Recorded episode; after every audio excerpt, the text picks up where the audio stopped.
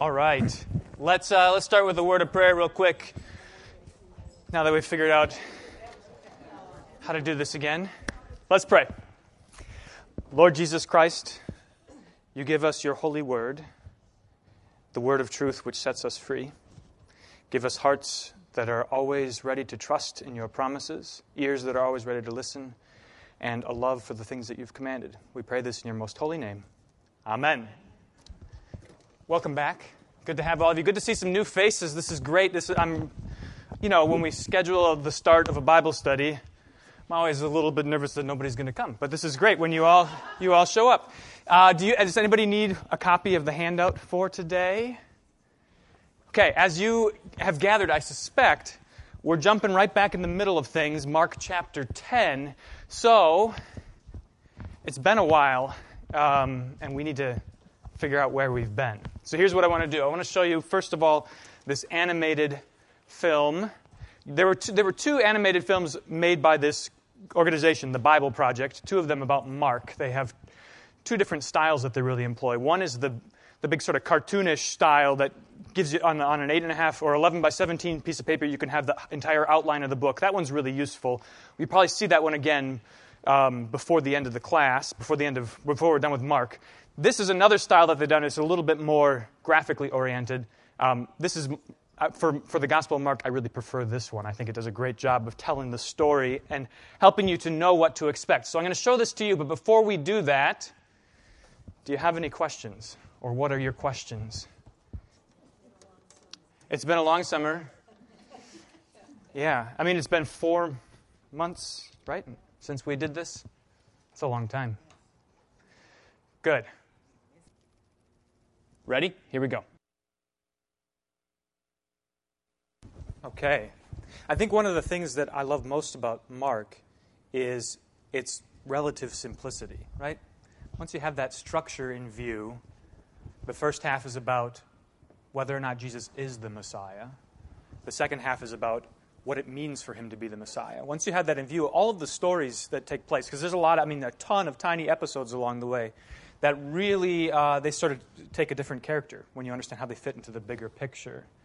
Um, as you saw, Mark chapter 10 fits into this pivotal section in the middle um, where Jesus says three times to the disciples, The Son of Man must be handed over and killed and on the third day rise again. Couldn't be any clearer than that, right? He, he says this to them three times, and all along the way, they, I mean, in, in today's story about the rich young man, the disciples once again show their that they, that they need to be uh, formed. They need to be taught still what it means for Jesus to be the Messiah. Because they say, they think that they understand what it means to be part of the kingdom of God.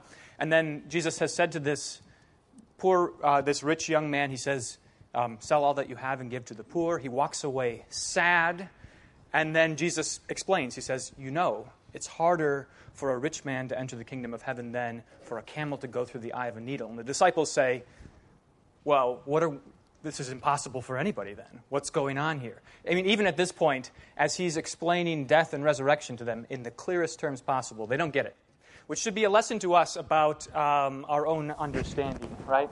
It's usually precisely at those points when we think we understand, especially what, what uh, the gospel is or what the kingdom of God is, it's especially at those points that we um, should step back and say, maybe I haven't seen the whole picture yet.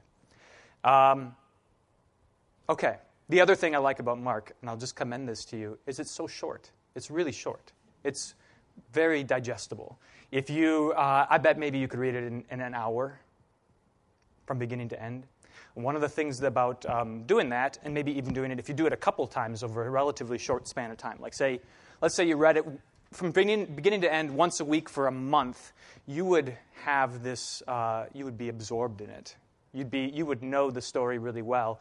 And um, that, that's really helpful, especially in a year like this where in church we're reading the Gospel of Mark. The stories take on a different character. Um, anyway, I commend that to you. I suggest you try it. Just try it once, at least once. And you don't have to. The, the thing is, we often mistake reading the Bible. We say, I need to be sort of having revelations along the way. Every, every sentence I read must be super meaningful. Nah, no. Just read it. Just, just keep going. Just plow ahead. You know, the old, like they have all these tactics for um, in, you know, ensuring that you stay concentrated while you're reading. Move your finger along the page, right? Just force yourself to keep going, get from beginning to end, and then do it again. Um, I can't say how valuable it is. Um, I didn't mean to give so much of an introduction. What are your questions? Do you have any questions about that video? Any questions about where we are or what we're doing? Yes, Krista. Pastor, I thought for the disciples, it's really unbelievable that Jesus said, and the third day I will rise again. Yeah. So, the, I mean, and that's all you can really conclude is that they just didn't believe him, right? What are the, which I think is an interesting exercise. Think about this. What are the ways they can get around these, these clear, plain words? I'm going to die and rise on the third day. And they say to themselves, he's not really going to die and rise on the third day. How do you, how do you manage that? What are the mental gymnastics you have to do? Marilyn. Well, I would think you would just say, well, he's using a story or an illustration. It's kind of figurative. Because nobody does that. That's exactly right. Yeah. Yeah. That's absolutely that's that's likely. We do that all the time with Jesus. He says things that are um, that bother us, and we say, "Well, he must not really mean it." Of course, if it bothers us so much, this is a, an important rule. If it bothers you, it bothers you because it's clear, right? Because there's no ambiguity about it. If it was unclear, it wouldn't bother you so much. All right. So let your uncomfortable, your, your discomfort with Jesus' words be an indication of how much he means them, how serious, how clear they are, okay? Is there, are there any other ways you can think of getting around, I'm going to die and rise on the third day? He said, they, if they want to believe that he is actually the, the one who was meant to come, that wouldn't be how they would think of him coming. Yeah. I mean, he should be gallant on the horse. And That's right. they were an earthly, they were deciding, thinking he was going to be an earthly type of That's right. king, not a servant. Yeah, yeah. So they've got two competing narratives in their head, and they just choose to go with their narrative, right? Yeah. Aaron. Well, or they could be thinking, well, that's his plan right now, but maybe Uh, yeah, that's right.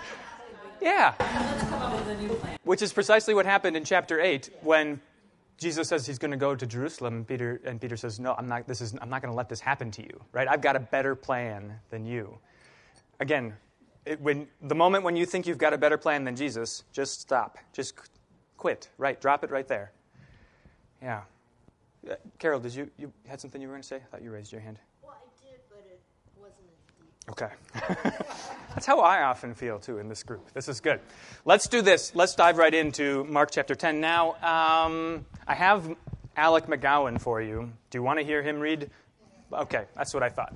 Let's do, um, we're just going to do the first chunk here, the first, basically the first page. So, verses 17 through 37 of chapter 10. Ready? Let's, yes. Alec McGowan. G O W A N. M C G O W A N. Or E N. Yeah. Yeah. Another way, I mean, I've talked, I've said this before. Another way to go through the entire Gospel of Mark, just listen to him do it from beginning to end. Um, okay, so let's just start with your observations. Tell me what you notice either about how he delivers it or just about the content of the story. Cheryl.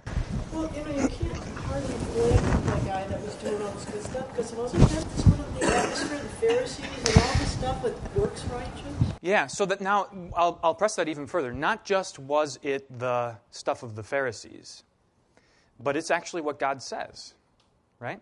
He says this, uh, you go back to Leviticus, he says, Here are my commands, do these, and you will live by them, right? Um, and, and Jesus you know, plays into that profoundly, right? He Gives them this list of commandments. These are the things you must do in order to inherit life. So, so we, I mean, we should right off the bat be careful about accusing the rich young man of being of asking the wrong question. It's actually the right question, and there's even a bit of um, greater sincerity than we might expect because what does he ask? He doesn't say, "What must I do to earn eternal life?" Right? What must I do to deserve eternal life? Yes, what must I do to inherit it? What, so, if he already understands eternal life to be an inheritance, what does that say he ne- thinks about it? It's given to him. Yeah, right. Um, an inheritance is never something that you earn. What do you have to do?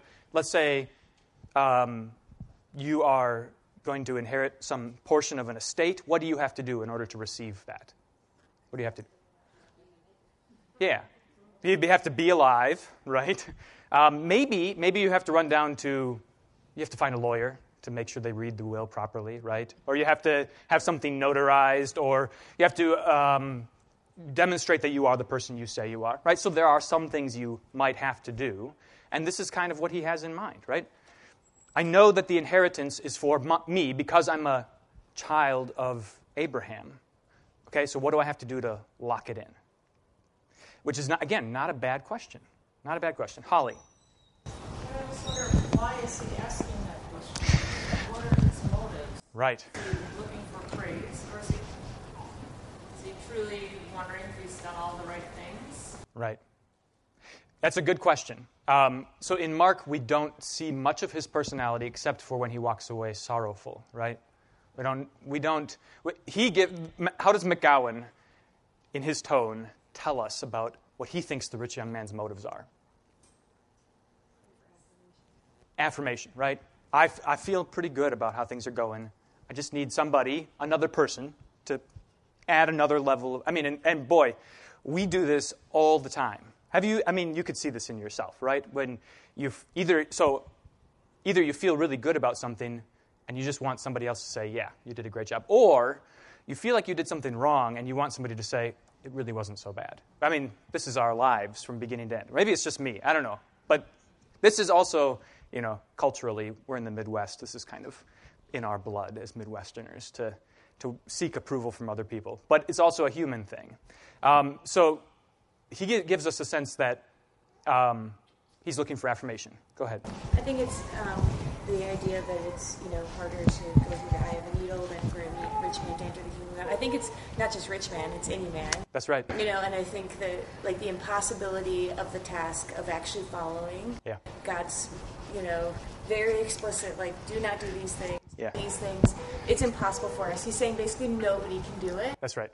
Only God can do it. So God's the one who has to do the saving, and you know, it's like acknowledging just all of you, you know, great, keep on doing good things, but you're all sinners. That's right. Yeah. You know, putting it out there. And the disciples even pick up on that because they don't say, well, then how can any rich man be saved? They say, how can anyone be saved, right? How can anyone be saved? Um, and part of the reason is because they are looking at you know, worldly measures of success. How do you know whether you've done well? Well, usually you can check a, you can check a list of boxes, right? You can check some boxes and know whether you've done well. And if you think of the commandments that way, uh, the same way we measure worldly success, then either you're going to become self righteous or despair.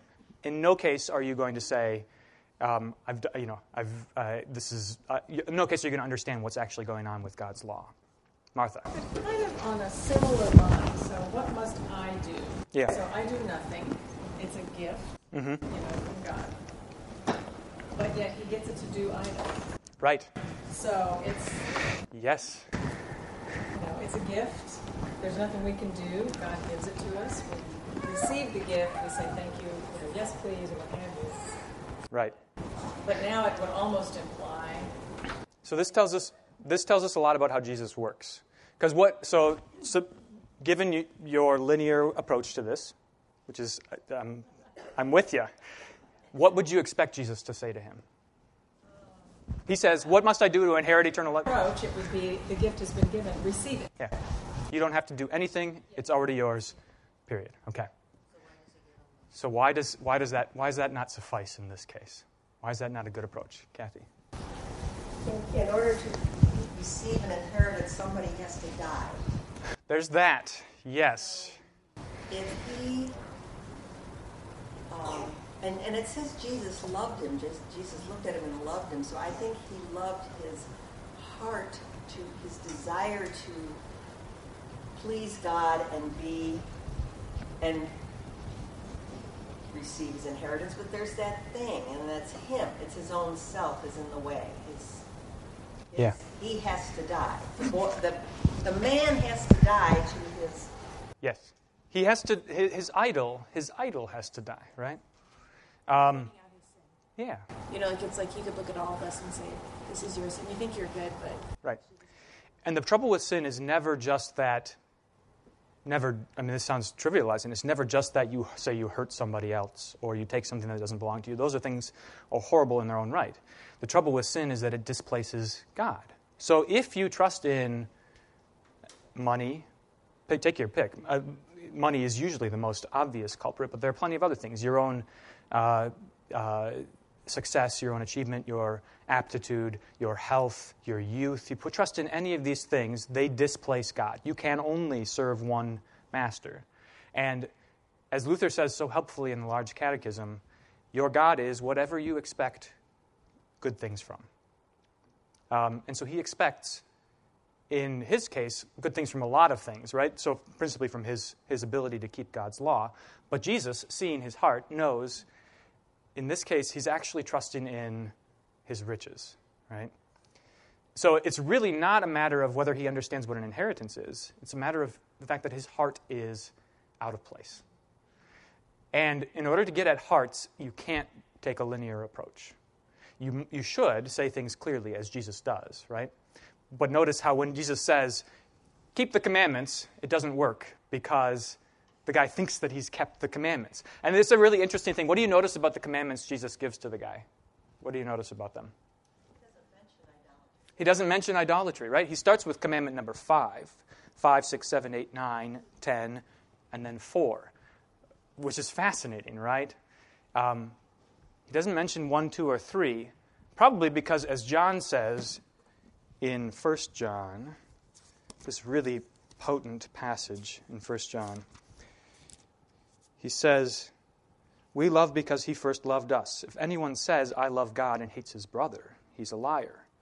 For he who does not love his brother whom he has seen cannot love God whom he has not seen. So we're not even ready to talk about your love of God. Let's just talk, let's just pause for a second and think whether you've actually loved the people around you, the people who have immediate needs, the people right next to you. That's what's so helpful. Take a look at this painting on the back of your sheet there. I'll pull it up on the screen too. This is a, um, a great painting precisely for that reason. It points out at least one interpretation of, of what's really behind the scenes with this guy. So, what do you notice about this painting? What do you observe? It's got some street people in the background. Yeah. There are people with needs right there, right before this guy's eyes. And he doesn't see them, doesn't have compassion on them. He is, you know, dressed beautifully and luxuriously, and his concern is about himself, his own righteousness before God, and he has failed to love those people around him in need. Jody. Jesus made quite a human gesture on look at this guy. But yeah, it's, you can't miss it in the painting, right? Like, you know, Yeah, you can't miss my gesture. Right, It's a, it's a very common, you know. right. So one of the things that Jesus can do that we can't is to, he can see straight into this guy's heart and knows really what's at stake, right? That's the hard work we have as Christians. Um, you shouldn't, so I mean, when, you- when you think about your relationships with, with other people, don't think that you're ever going to be able to diagnose in the same way Jesus says, I know what your, I know what your problem is. Um, it doesn't work that way. But um, you do, as you have relationships with, relationships with people, you do gain some wisdom and you start to be able to see in a way that lets, permits you to help. And one of the important things to remember is that the presenting symptoms are usually not really what's at stake. Aaron, did you? Oh, well, I was looking at the picture, and I, I don't, you know, there's a guy who's dressed in black, Yeah. Yeah. I, I guess I was looking at the contrast between the guy in black and the young man in bright white. And I, I didn't know if that guy in black was somebody who was in need, or if, if like you could see his hand in the back. It looks like he's almost helping. Yeah. Right. But he's like in the shadows, nobody sees him screaming. Yeah. And he looks pretty sad. He does look pretty sad. So I mean, I, I don't know, maybe the picture's so speculative, but maybe it's like that guy is actually doing what you know, what he should be doing. That's right. He's not, he's not doing all the things that you can check off the list and get praised for. Right. It's, I mean, so Jesus tells the story of the Good Samaritan in a context very similar to this, right? Somebody comes and asks him this question, and the follow up question is, well, who is my neighbor, right? So Jesus tells the story of the Good Samaritan, and you could easily picture that right here, right? This guy in the background is the least, the last one you'd expect somebody who's probably in perhaps in similar need, or I mean, why do you wear all black? Maybe maybe there's some great deal of suffering or some loss, some mourning. Um, in any case, uh, that person is is the one who's fulfilling God's law. Now, it's really tempting at this point to say, okay, now we know what the rich young man must do in order to inherit the kingdom of God. Um, if he needs to sell all the, that he has and give to the poor, and then his problem will be solved, right? Then, then he will have accomplished what he needs to accomplish, right? Um, and that's another reason why the story doesn't, it isn't linear, because what's the result? What's the result of Jesus' words to him? Yeah, sorrow, um, which is um, a painful thing to observe. If you say something to somebody and and their reaction is only to walk away sorrowful. Um, that's a terrible. That's a terrible thing to have to do. Um, you have to be pretty confident that you're saying the right thing. Um, but you can also be confident. Jesus is confident in, in this, right? That uh, there is such a thing as godly grief. Because what's he sorry about?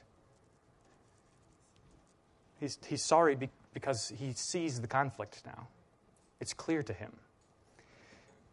The trouble with clarity is that it forces crises, right? It wouldn't, again, it wouldn't be so bothersome if it wasn't so clear. Um, and that, I mean, this is, uh, it's, a, it's a tough point. It's a critical point in this man's life. Holly. Yeah. Right. And yeah, what, that's right. So think, and if you think about exactly what an idol is, it's something that you love, something that you expect good things from. So if that's taken away from you, your life is over, right? Um, that's really that's really painful. Um, and this is what Jesus means when he says, "Take up your cross and follow me." I mean, this is what this is the cruciform life of of a Christian. Um, there's this great relationship between all of these words. This cruciform. This is a crucial moment. All of these things have to do with the cross. It's a turning point. It's a crucible through which this guy has to go, um, in which the uh, you know the the fluff, the chaff, is burned away, so that hopefully what's left, and you know we hope, um, we can only hope, confident in Jesus' goodness. Jesus isn't doesn't hope with any uncertainty. He knows he's going to accomplish what he sets out to accomplish. But this man goes through this crucible um, necessarily, so that on the other side, it's the only way that he can come out with a, with a clean heart, a heart that trusts in God. What other observations do you have? Yeah, Krista. Um, I, I, I only, it's a little detection, but I read a, a fiction and that he later on followed Jesus. Yeah, right. I think when you, when you met only one time Jesus, it will not leave you. Yeah. Um, this. You would think so. You would think so, right? Although there is something about, I mean, I, so I think about it in both ways. So we can imagine a scenario, a future in which this guy comes back to Jesus, where it's had the effect that we would all hope for him, right? Um, who knows? Um, on the other hand, you see how Jesus is with the disciples for so long, and yet even Judas turns away, right? Jesus spoke so clearly to him, presented him with, his, with the way of life and the way of death, and he chose the way of death. Um, it is, I mean, it is in, in some sense a, a bit of a warning for all of us to take seriously the gift that's been given to us because this man had one encounter with Jesus that we know of, right? Um, it might be all you get, right? That's a, and that's a tough reality, um, but it is, it is uh, the way that Jesus works, the way that God works. It's in God's infinite, unknowable wisdom that He comes to us um, at, you know, at certain points in our lives and not you know, across the entire span of our lives. Aaron.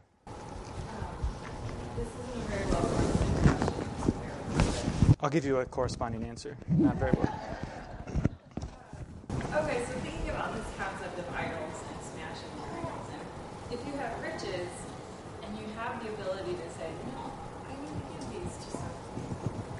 So many times you're, it's sneakier when your idols are actually like complex things. So, I mean, for me, it's like my idols are going to be my family, like being a good mom, people being pleased with me, You know, like, Yeah. that's huge for. People things. Yeah. So, but I'm not going to turn around and be like, I'm getting rid of that. I'm going to just make everybody mad. you take it. You know. Good, good idea. It's like there's, there's these things that feel so complicated because I, they're in my life and, and it's it's all interior, you know, it's Yeah. all like how I see those things. Right. Right. So, yeah, no, that's good. So uh, the question is, what do you do? Well, there's two things. One question is, what do you do when you see, when you observe that you have an idol? What do you do? Any any thoughts about that? I mean, so it's easy. It's easier if you have like a little household god and you're actually burning incense before it. You can throw it out. Um, you could do that. Okay. So yeah, go ahead. One of the easiest things is not necessarily that you get rid of that idol, but it becomes no longer the idol if you place something above it. Right. So maybe it's just about something that can surpass it. Like I really like that from Martin Luther, your God is the one who you expect good things from. Like Right. it's not about like changing that, it's about changing your focus on it. Yeah, right. And that's that can be really practical, actually. So, um, in those moments when you see yourself feeling the need for affirmation from other people, you can you can form the habit, the discipline of first praying, right? Thanking God that He looks at you graciously and that He loves you, right? Um, and what that does is it precisely what you described. It's shifting your priorities. So there is a very real sense in that in the order in which we do things dis- de- demonstrates our priorities, right? So if the if you say to yourself, just take a really kind of um, a crass example, you say to yourself, "I'm going to pray after I've taken a shower in the morning, right? I'm going to pray. I'm going to get up and go take a shower and brush my teeth, and then I'll say the Lord's prayer, right? What does that say about your priorities, right? Cleanliness is is more important to you, which is a good thing. Hygiene is good, but um, it is it's next to godliness, right? Second to godliness, right? Um, but that but one of the reasons, one, so this gets to the second point, is that often it is not as complex as we, we make it. The complexity comes from our, um, our attempts to obscure what Jesus gives us to do, right? Um, and so that's, in some ways, in order to do that, you have to, you have to pause and back up and slow down and um, think simply about things. Um, but most important is the posture of a Christian is always repentance. So, when we observe our idols, we don't say to ourselves, "When I smash this idol, I will have then inherit, give, you know, done what I need to do in order to inherit the kingdom of God." Right? You can't ever say that, which is, you know, Martha's point. This is not what the, the, the, the young man in selling all that he has and gives to, giving to the poor, that's not what makes him eligible to inherit the kingdom of God, right? Um, what makes him eligible is being open to receiving it, which can only happen if he's reflected on, learned from his idols, the idols that he's had, and, and said, I, I see that I need to get rid of these. These things must go. And that, that alone, saying these things must go, that's the, the seed of faith, right? That's repentance. Um, that's contrition. So, I mean, again, it's startling to hear uh, that he went away sorrowful because sorrow is a good thing in this case. It's a gift. It's the first part of repentance. The next part is believing that God has forgiven your sins, right? Contrition and faith. Sorrow over your sins, but never just sorrow, but believing that Jesus has forgiven your sins. Um, that's the stuff of the Christian life. Beth. I thought, oh, I'm sorry, I thought you had your hand. Okay. But I did think hearing this said that in the last year, like sometimes you just call it when you see what your real motivation Oh, yeah. is for, for doing things. And I know in the past I've always thought, well, I got to come up with something to fix that. But um, No, you should just stop and you should thank God that you know the motivations, right? That He's shown you. Yeah. That's right. The, so knowing, seeing your idols for what they are, whether or not you can get rid of them on your own, because you can't, but seeing them for what they are, that is the best gift. The alternative is complacency, right? The alternative is bowing down at an altar and not realizing that you're doing it, right? Um, so when you see your idols, um, you should rejoice. When you see them for what they are, you should thank God. Um, and, you know, then, get, then you get to work and you, you ask him to, you ask Jesus to help you out along the way. Um, now, of course, you always have to remember that when you ask Jesus to smash your idols for you, it's going to hurt because you love them, right? If, you, if it doesn't hurt, as I say to my kids when they're practicing piano, if it's not hard, you're not doing it right.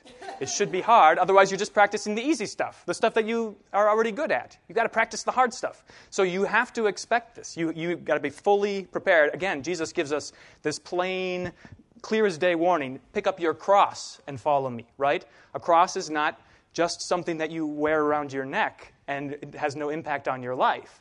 It's something on which you are crucified. That is uh, painful, but you see him smiling because as I think about this, this is, I mean, this is the great joy, coming to terms with this and realizing that um, the, the crucifixion of Jesus is his glory and it is our glory too. And that when these things happen to you, when you see your idols and when you um, face them head on and you pray that Jesus will destroy them, and he does, and it hurts, that's how you know that you're loved by God. That's how you know that his, his Holy Spirit has come to you and is working in your heart. Um, that's how you know he's creating in you a clean heart. Um, so you should rejoice in those moments. This is why, this is why again, Paul can say, uh, rejoice in the Lord always, and James can say, um, count, count it all as, as joy when you suffer many things, right? Something that doesn't make any sense. It's completely senseless. Rejoice when you're suffering, right? Um, but you can. You actually get to do that because you see you can see the bigger picture. Yes, Leah. It's interesting the constant reminder that even when you're doing maybe exactly what you should be doing, what God is telling you to do, Jesus is doing exactly what God has sent him to earth to do. There's still suffering with it. Yeah. And so I think there's this um, maybe this idol too of thinking, well, if I do everything right, things won't hurt so much, Right. or I won't be so conflicted. And um, it's like it's just not going to be that way. Even when you are doing the right thing, it still might be hurt. I mean, so many times when you are doing the right thing, you know, you tell your kid, you took that, you need to go back into the store. Yeah. You're doing the right thing, but it doesn't feel good. Right. Um, so feeling good doesn't necessarily equate to being good. That's exactly right. Yes. And there is this liberty, that this sort of incomparable liberty in knowing that you doing right or wrong doesn't change how Jesus feels about you, but that you want to do the right thing and it's good for its own sake, regardless of how it feels. So taking, you know, returning the item you stole um, is, is good simply because Jesus tells you to do it. Um, and it doesn't have to uh, feel good. In fact, if, it feels bad, whatever, because Jesus told you to do it, and that's a good thing. Um, that, that kind of confidence in doing the things that Jesus has given us to do, um, that's another gift. And this, it, it's really important that we not try to make our lives more complicated or make the things that we're given to do more complicated than they are. They are, in fact, very simple. I mean, this is why the Ten Commandments are so helpful because they lay these clear lines of responsibility, right? If you're a parent, love your children, right? Teach them the faith, teach them in the way they should go. If you're a child, very simple obey your parents, right? If you have things, use them for other people's good, right? Love with them. If you are, uh, you know, if you're a boss, pay your workers. This is not complicated, right? That's I, actually that's an interesting thing. I found this to be really helpful.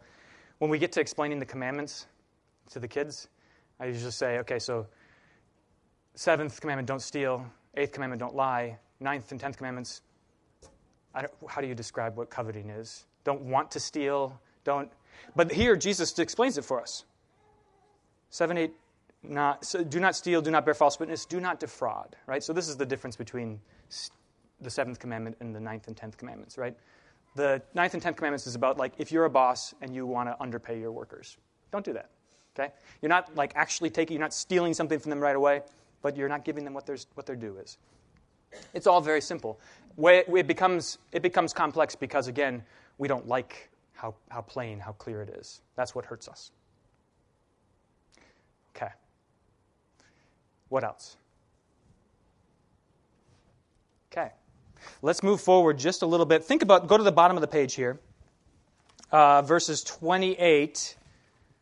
Just, just observe this. Um, and he, Alec McCowen did a great job of bringing this out, right? Jesus says to Peter, Peter says, Look, we've left everything and followed you. So, ergo, you know, what we, we were all, all great, and the inheritance is ours. And Jesus says, first of all, this promise there's no one who has left house or brothers or sisters or mother or father or children or lands for my sake and for the gospel, who will not receive a hundredfold in this time, right? That's a temporal promise, a promise for right now, not just for eternity, which is something we often don't take seriously. We think that Jesus only, we, we when, when we're confronted with suffering on all sides, we think that there are no temporal blessings, no blessings for this time. We just have to wait for eternity. No, Jesus says a hundredfold right now with persecutions and in the age to come eternal life. So, what in order to see the blessings that Jesus gives you now, you have to have eyes that are um, oriented through the cross, through the suffering that He gives you. And one of the ways, one of the clearest ways that He blesses you with all with a hundredfold is in the church, right? Is in the church, because your family is here in church, right? So if you if you become alienated from your family on account of the gospel, or if you lose all your friends on account of the gospel, you receive a hundredfold back because you're in the church. Holly, do you have a question? Way to go. Um, okay. We got a few more minutes here. Notice this that Jesus um, says to the disciples, um, With man it is impossible but with God, all things are possible. Verse 27. This is another important thing to, as, as, you're, as you're thinking about um, how to understand your responsibilities, what's God pleasing, what you should do, don't ever make the mistake of just taking something that's impossible and making it difficult. Okay? So Jesus, Jesus doesn't say, this is really, really difficult for this to happen. He says, he, he holds the line. It's impossible. It's impossible. Um, and that's, I mean, w- w- among the different kinds of mental gymnastics we go through, we encounter things that Jesus has asked us to do. And we say, we say, uh, we console ourselves by saying, this is really, really difficult. I'll try really hard, but it's really difficult. And maybe, I'll, maybe someday I'll get really good at it. No, you got to say up front, it's impossible. Okay? It's impossible for you to be saved. It's impossible. Um, and that, that has everything to do with, again, the first commandment, understanding that um, God has rescued you from an, not just a difficult situation. You're not just like stuck in the mud, but you've drowned and died in the mud. Okay? It's impossible. Um, and that's the, the first commandment is directly related to the, no, the very notion of faith. Because if you want really to expect all good things from God, you have to go back all the way to the beginning. Not just that He's going to give you your clothing and shoes and house and home and your family and protect you, but that He's going to give you your life and your breath this moment, right now, and from the beginning of your life. Um, because apart from Him, you're toast. You got nothing. So hang on to that. Think about that. Um, and, you know, the, the lesson for us, the really practical lesson for us is, uh, first of all, to examine, sort of examine our lives. This is, again, the, the ongoing usefulness of the Ten Commandments. It's not just something that we learn um, as a sort of a, a vestige of the Old Testament, right? The Ten Commandments are God's gift to you to understand what your idols are. It's how you discover your idols.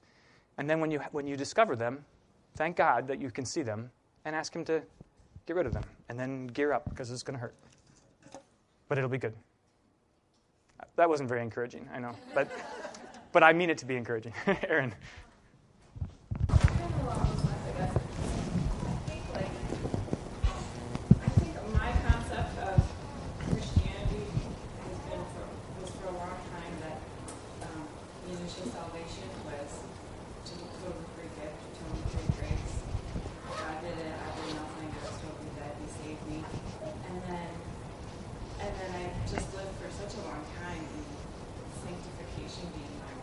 Yeah.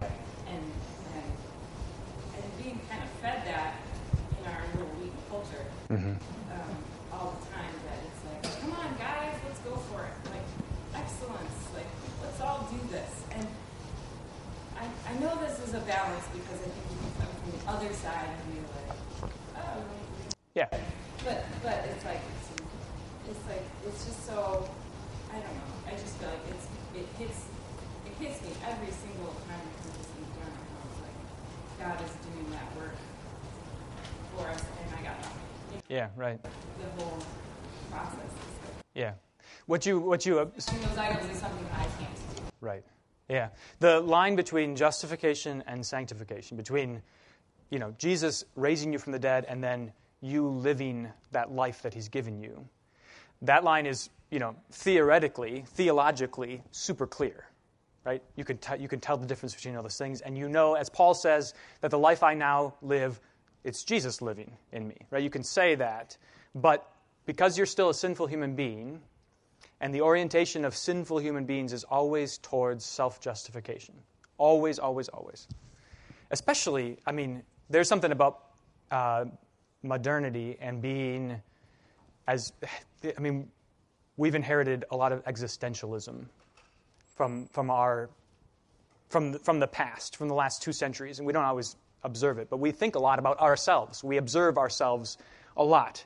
We're introspective um, as Americans and as 21st century people. Um, and that lends itself to a, a, kind of a unique kind of legalism. Um, you know, in the past, it wasn't, it wasn't so introspective. Like in the medieval church, it was give me some things to do, okay, and then I'll be satisfied.